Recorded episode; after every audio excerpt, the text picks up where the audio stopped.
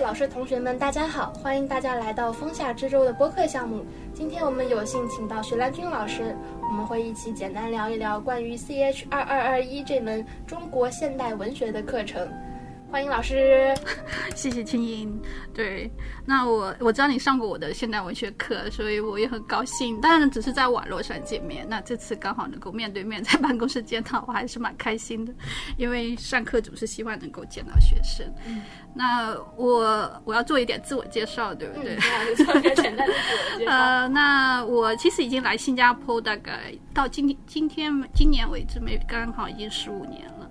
然后已经很长久的一段时间。那我是做现代文学，同时也做一些电影的研究，所以这是我两个比较 比较呃专注的领域。那其实说起现代文学的话，其实还蛮宽泛的。那具体下来的话，我自己做的主要其实是。如果是项目的话，专场的话，一个其实是关于现代中国文学文化中的儿童问题。那我知道我的同事或者或者可能有些同学都会说，哦，徐兰娟老师是不是做儿童文学研究的？但其实我一直都没有有意去纠正，但其实这恰恰是呃不太准确，因为我我觉得恰恰我去做中国现代文学文化呃中的儿童问题，恰恰是说，呃现代文学中的儿童的问题不能够只是从儿童文学这个方面来理解，而是要把它当做一个文化史的概念了。所以我就是通过中国现代文学中的儿童，其实是儿童观怎么样跟传统的文学观有什么样的变化，或者是说在现代的这个环境产业里面，就是我们对儿童的理解，随着西方的心理学啊，或者是随着西方的呃一些。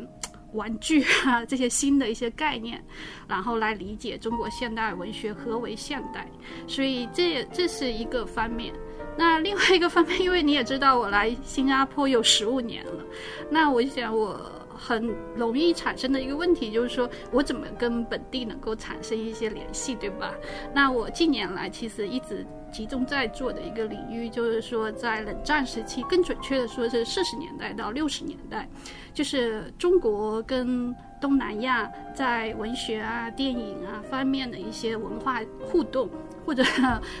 呃文化交流，如果是非常简单的说的话。那我来国大以后开了几门课，那主要一个方向其实是中国现代文学方向，所以今天我们接下来等一下会讨论到的一门课就是中国现代文学，所以可以说我开了十五年。这一门课其实是我自己特别特别喜欢的一门课。我想开这门课的话，每一年我都会跟学生说，就是说，呃，是回到初心的一门课，就是呃，因为做现代文学研究，你必须要回到文学本身。那呃，二年级这门课的话，等一下我们讨论的是一门比较基础性的课，在那个基础上，我同时也会开一门四年级的课。那那样的话是稍微有一个比较呃小的切入角度，然后对中国现代文学有一些核心的问题能够深入的了解。那那门课就是呃城市与现代中国文学，所以就是会更加的专一些。那同时，我也给全校的学生，因为会开一门华语电影的课。那那门的课的话，其实会讨论到呃中国电影，同时香港啊，或者是呃还有新加坡的电影。所以那门课其实是也是我自己很喜欢的课。呃，当然还有些研究生的课，那专题课就是跟我的研究有关系的。所以大概来说的话，我这几年就是在。呃，开这些课，嗯嗯，好，谢谢老师。关于这门课程，您刚刚有简单提到过，它是一个比较基础性的课程。嗯，据我所知，这也是一门就是中文系的，就是可以选择的必修课之一。嗯嗯，所以想请问一下老师，比方说对这门课感兴趣的同学，他可能啊，能期待一些什么样的，在这门课能学到一些什么样的内容呢？嗯。我觉得这门课当然它因为是二字开头的课，所以它是比较基础性的，所以它的我我希望它的门槛会比较低，因为我觉得任何可能对文学感兴趣的呃同学都可以来选这门课。但是当然它也需要比在高中的时候 要往前往上面要要更呃更强推进一步。那这门课的话，我想有几个我设计这门课的时候也有几个出发点。那其中的一个出发点是通过这门课。其实能够给我的学生，就是说，呃，第一个最重要的是去读作品，就是说，我知道我们可能去读这些经典，我。呃，他们可能都会读，有些时候没法全部读完，因为有些像高中时期，他可能就其中的两段或三段或者一个片段。但是我这门课上所涉及的都是一些经典的作品，然后经典的作家，所以第一点就是学生一定要老老实实的去读作品，然后呃能够分享互相的一些感受，那能够呃知道他原来的作品是真正的作品到底是怎么样子的，有一个阅读经验，就自己去读。而不是说来概括思想内容，然后你只知道说他讲了一个什么故事，但不知道他的语言怎么样，就是说他的人物形象的故事是怎么展开的。那这是一个最基基本的，就是对作品的呃阅读和鉴赏，对这些经典。那第二个的话，我想，因为这毕竟还是中文系的一门就是 必修课，那学生通过这门课，需要对中国的现代文学的发生和发展有一个比较呃。整体的把握就是有一个文学史的概念，所以呃，在这门课上，其实我是以作品为主，但是在每次课上，我还是会介绍跟这部作品相关的时期是有哪些主要的文学思潮。然后在这个时期，呃，有什么样的一些作家，他们在做一些什么样的文学实验？所以要给一个呃史的概念。这个这个呢是要帮助我们的学生，就是能够判断这部作品它在整个中国现代文学的发展当中能够放在一个什么样的位置。我觉得能够把这个作家提起他的作品放回到他的那个应该有的一个历史时间里去和和社会场域里面去，我觉得这个是很重要。这也是大学一个中文系的一个呃使命，我觉得。那另外的话，我觉得呃能够希望在，因为我知道我每次上课学生来的时候。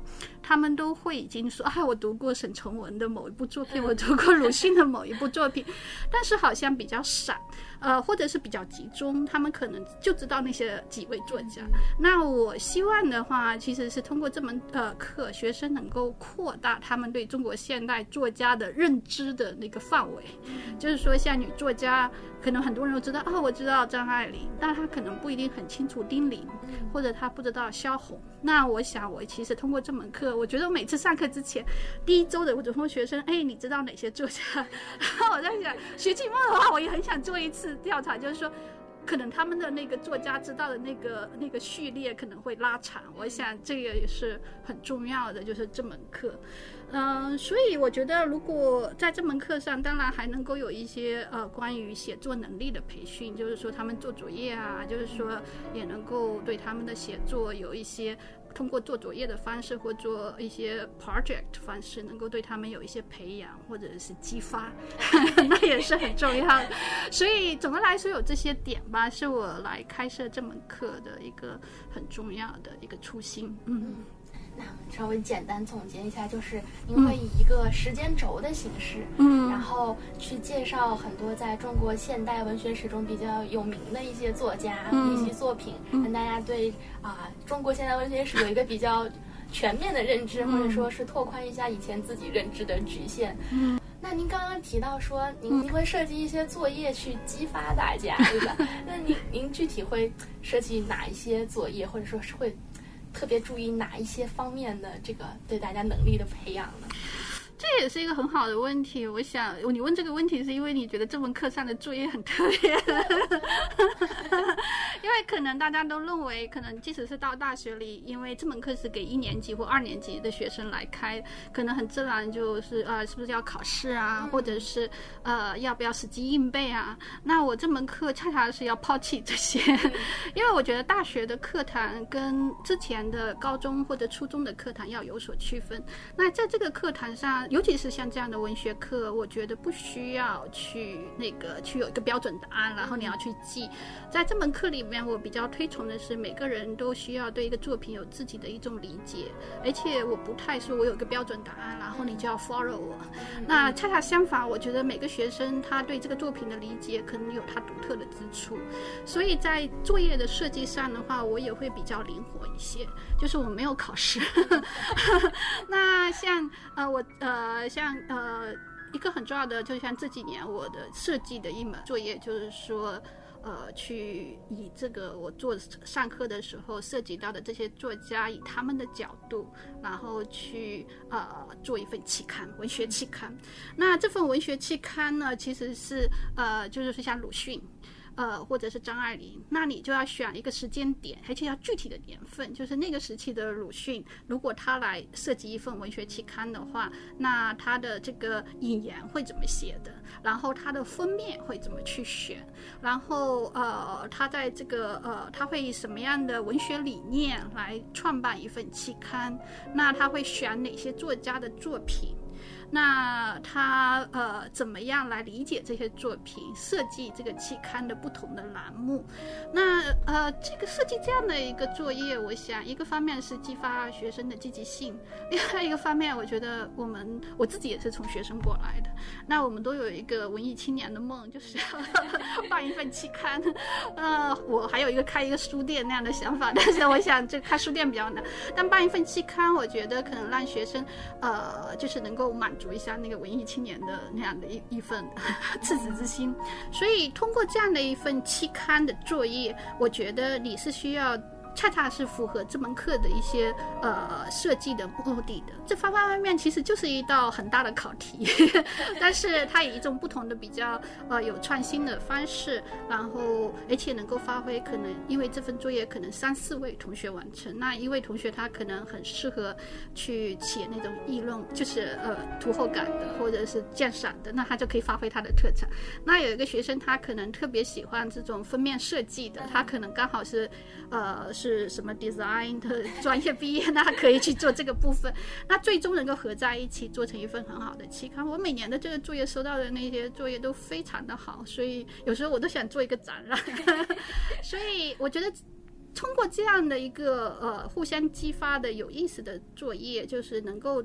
加深同学对这位作家的理解，因为有时候他每个学生他都要做一些课外作业，对吗？鲁迅这个时候在做了什么？他可能要去做很多的阅读，所以不容易的。但是也扩展了他的知识面，就方方面面都能够一个大综合。这是一个作业。作业上面我总是希望就是灵活一些，然后让每个学生都能够发挥出他的特长和他的积极性。那我觉得就，而且更重要的是，他能够加深对这位作家的理解。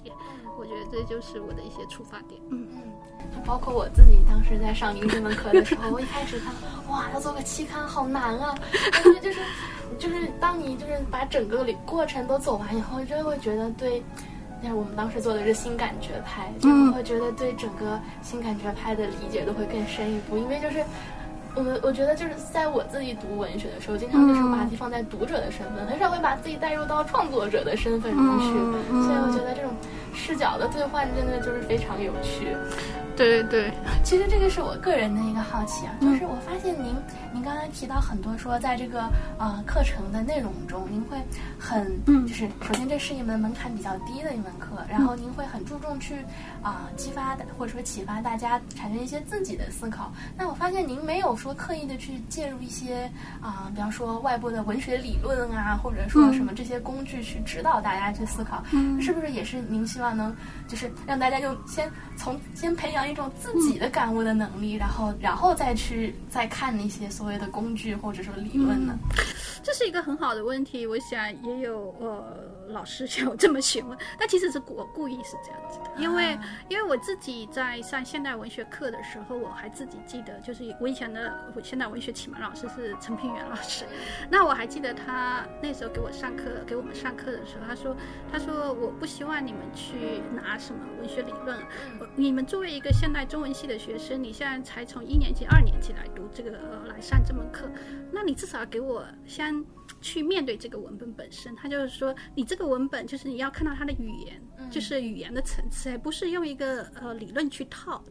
当然我知道，就是说这个文本的切入，可能它是有一些规范性的东西，会方便你去做 presentation，会方便你呃去抓一些研究的点。但是从这样的一门二年级的课来说，我觉得最主要的是你对文学的语言产生一种敏锐度，然后你对这些文字。然后就是呃，它的切入角，就是它的向哪一个视角去切入的，然后这些作家之间的一种呼应关系，然后呃这些呃人物情节设计上面的一些巧思，我觉得在这些方面，如果呃首先你要以一种啊就是初心，就是去去面对它，然后你心里就会有一个烙印了，就是说哦，这是文学呃文学作品，它是这个样子的。因为即使是现在我这么去教，其实因为我的课，其实二年级的课不只是中文系的学生，其实还有呃像是呃可能是理科的学生，那他们可能其实很多时候是对文学的一种很自然的一种兴趣，那他们其实是想知道这个作品为什么是好的，这个作品为什么就是说这么写而不是那么写，呃，它为什么是经典的？呃，我想首先对二年级的课要先回答这些问题。然后让他们能够觉得哦，原来文学语言或者是中文的妙趣是在这里。然后在那个基础之上，如果他们还想进一步深造的话，那我们再来引入各种理论啊这些。啊，在这门课中，可能啊，您会更注重培养的是大家比较，就是怎么说呢，比较。原初的对于美的感受的这种去发掘美的能力，其实你说的原初的美，其实也是需要培训的啊。对，因为我的这门课其实是就像它是一门 seminar 讨论课，它其实不是一门讲堂课。我觉得我总是喜喜欢这门课，因为我觉得对文学一个文本的阅读，它其实没有所谓的一个规范。呃，我总是鼓励学生发言。就是，呃，对这个作品的话，其实有不同的理解角度。呃，你可以从一个某个所谓的主呃核心人物，你可以从风景进去，你可以从呃这个结尾进去，不同进去的角度。所以，我我对这门课的要求其实是一门讨论课，然后我们老老实实来读作品，然后看。你就像我们，其实我还是做了很多准备的。就是说，讨论课其实有时候不是很容易，因为有时候会呃就漫无目的。所以在每堂课上课之前，其实我会都会发一些引导性的问题，就是让学生去读那个作品的时候，大概会知道说哪些点他们其实是要注意到的。因为我知道他们可能说，老师，我来读这个文学作品，那呃好像很茫然。那 那我说，呃，我会给你一些引导性的问题。那呃，而且我们也会有一些呃网络上就是课程的网络上会有一些 discussion forum，学生可以去去发表，就是要求你在课上课之前都要发两百五十字以内，其实很少，对吧？但是你可以把你的想象的东西给发挥出来的。你对这个作品有什么样的一些看法？你可以针对我呃。呃，除了就是给你们的引导性的问题，也有可能是不是围绕着那个，你就觉得这部作品很好，我看到哪些点，其实我更开心的。但是，所以我每堂课开始可能会让学生像畅所欲言，而且其实上课之前我自己准备工作也会很多，我先看学生的每次的他的留言，然后我自己会做一点总结，就是这些学生哪些学生他们其实可能对从对这个问题感兴趣，哪些学生对这些问题感兴趣。那在课堂上的时候，一开始他们都很害羞。那那其实我大概知道他们其实都都读过的，而且都是有感受的。那我就会以一种比较开手的方式，让他们一开始上课之前十五分钟，你你看了这部作品，你觉得好和不好？这是一个非常简单的问题。那我想每个同学呃都会回答。那针对他的回答，他可能有一些点。然后那我就会去针对，那你觉得是好在哪儿呢？他说这个人物不错，那我说他的人物他的语言是怎么去建构的呢？那慢慢的他们我让他们能够活跃起来，那知道他们会有 involve，那中间可能有半个小时或四十分钟，我要来做一个讲堂课，那我要介绍一下这位作家这那堂课，同时。也会引导一下整个的文学史的框架。那之后又再大家进一步讨论，那就会往前推。所以，呃，我从来不说学生是对还是错，我觉得没有一种阅读说一定是错的，除非你是犯史实性的错误。你说 鲁迅是一个女性作家，那肯定不行。所以在这些方面，慢慢慢慢的，我觉得不论是什么学生，可能会带动起来，而且带动进去。但说实在的，所以。当我们去设计这样的课的，因为尤其是我自己也教二年级的课，也教四年级的课。那二年级的课，我觉得最主要的就是这样比较渗透性的，嗯，然后是引导性的，所以很多的功夫是老师在做，润物细无声。因为有些时候可能老师好像带你们去讨论的时候，上课的时候好像真的是很 casual，对吧？但其实，在那个之前，其实我自己可能要去想过的，就有有有自己想过，就是看了你们的 forum post。然后再去看平时观察你们的同学的一些，你其实如果你说我对每届学生我很喜欢面对面交流，是因为可能我每每一年的学生他们的背景都会有所不一样，然后通过一两节课，你大概知道这些学生互相之间的水平和他们的一些关心的兴趣和一些点，那你可能在带领讨论的时候要保持到一种平衡。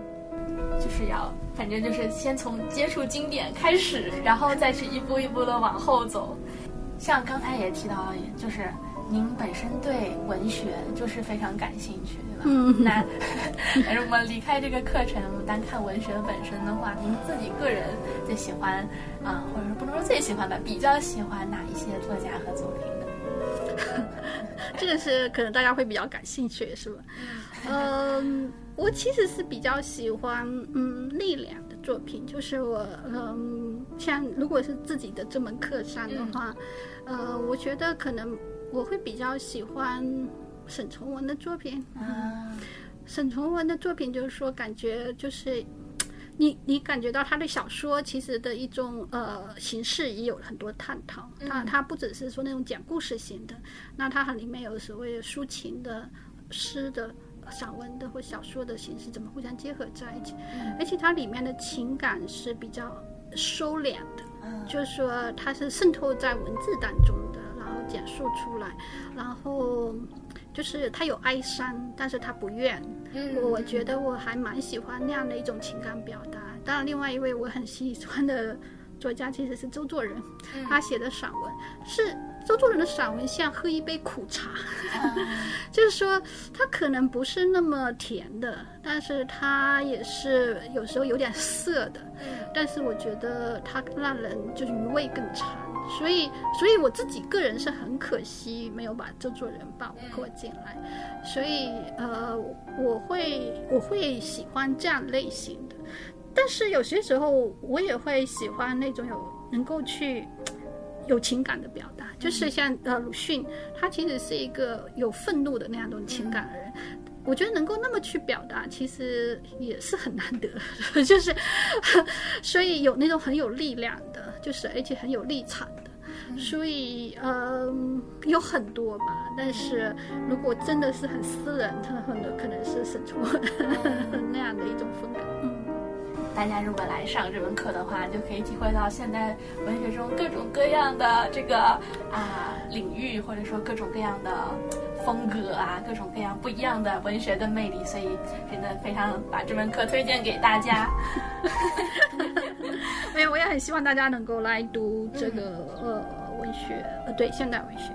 而且我觉得要对我们国大中文系有信心，就是因为很多很多学生可能真的是有。他们就会觉得，哎，国大中文系，呃，是不是比较偏重古代呀，或者古典？但其实不是的，我们现在有很多现代方、现代文学方面的老师，而且我们在这个方面也一直就是说开设很多课程，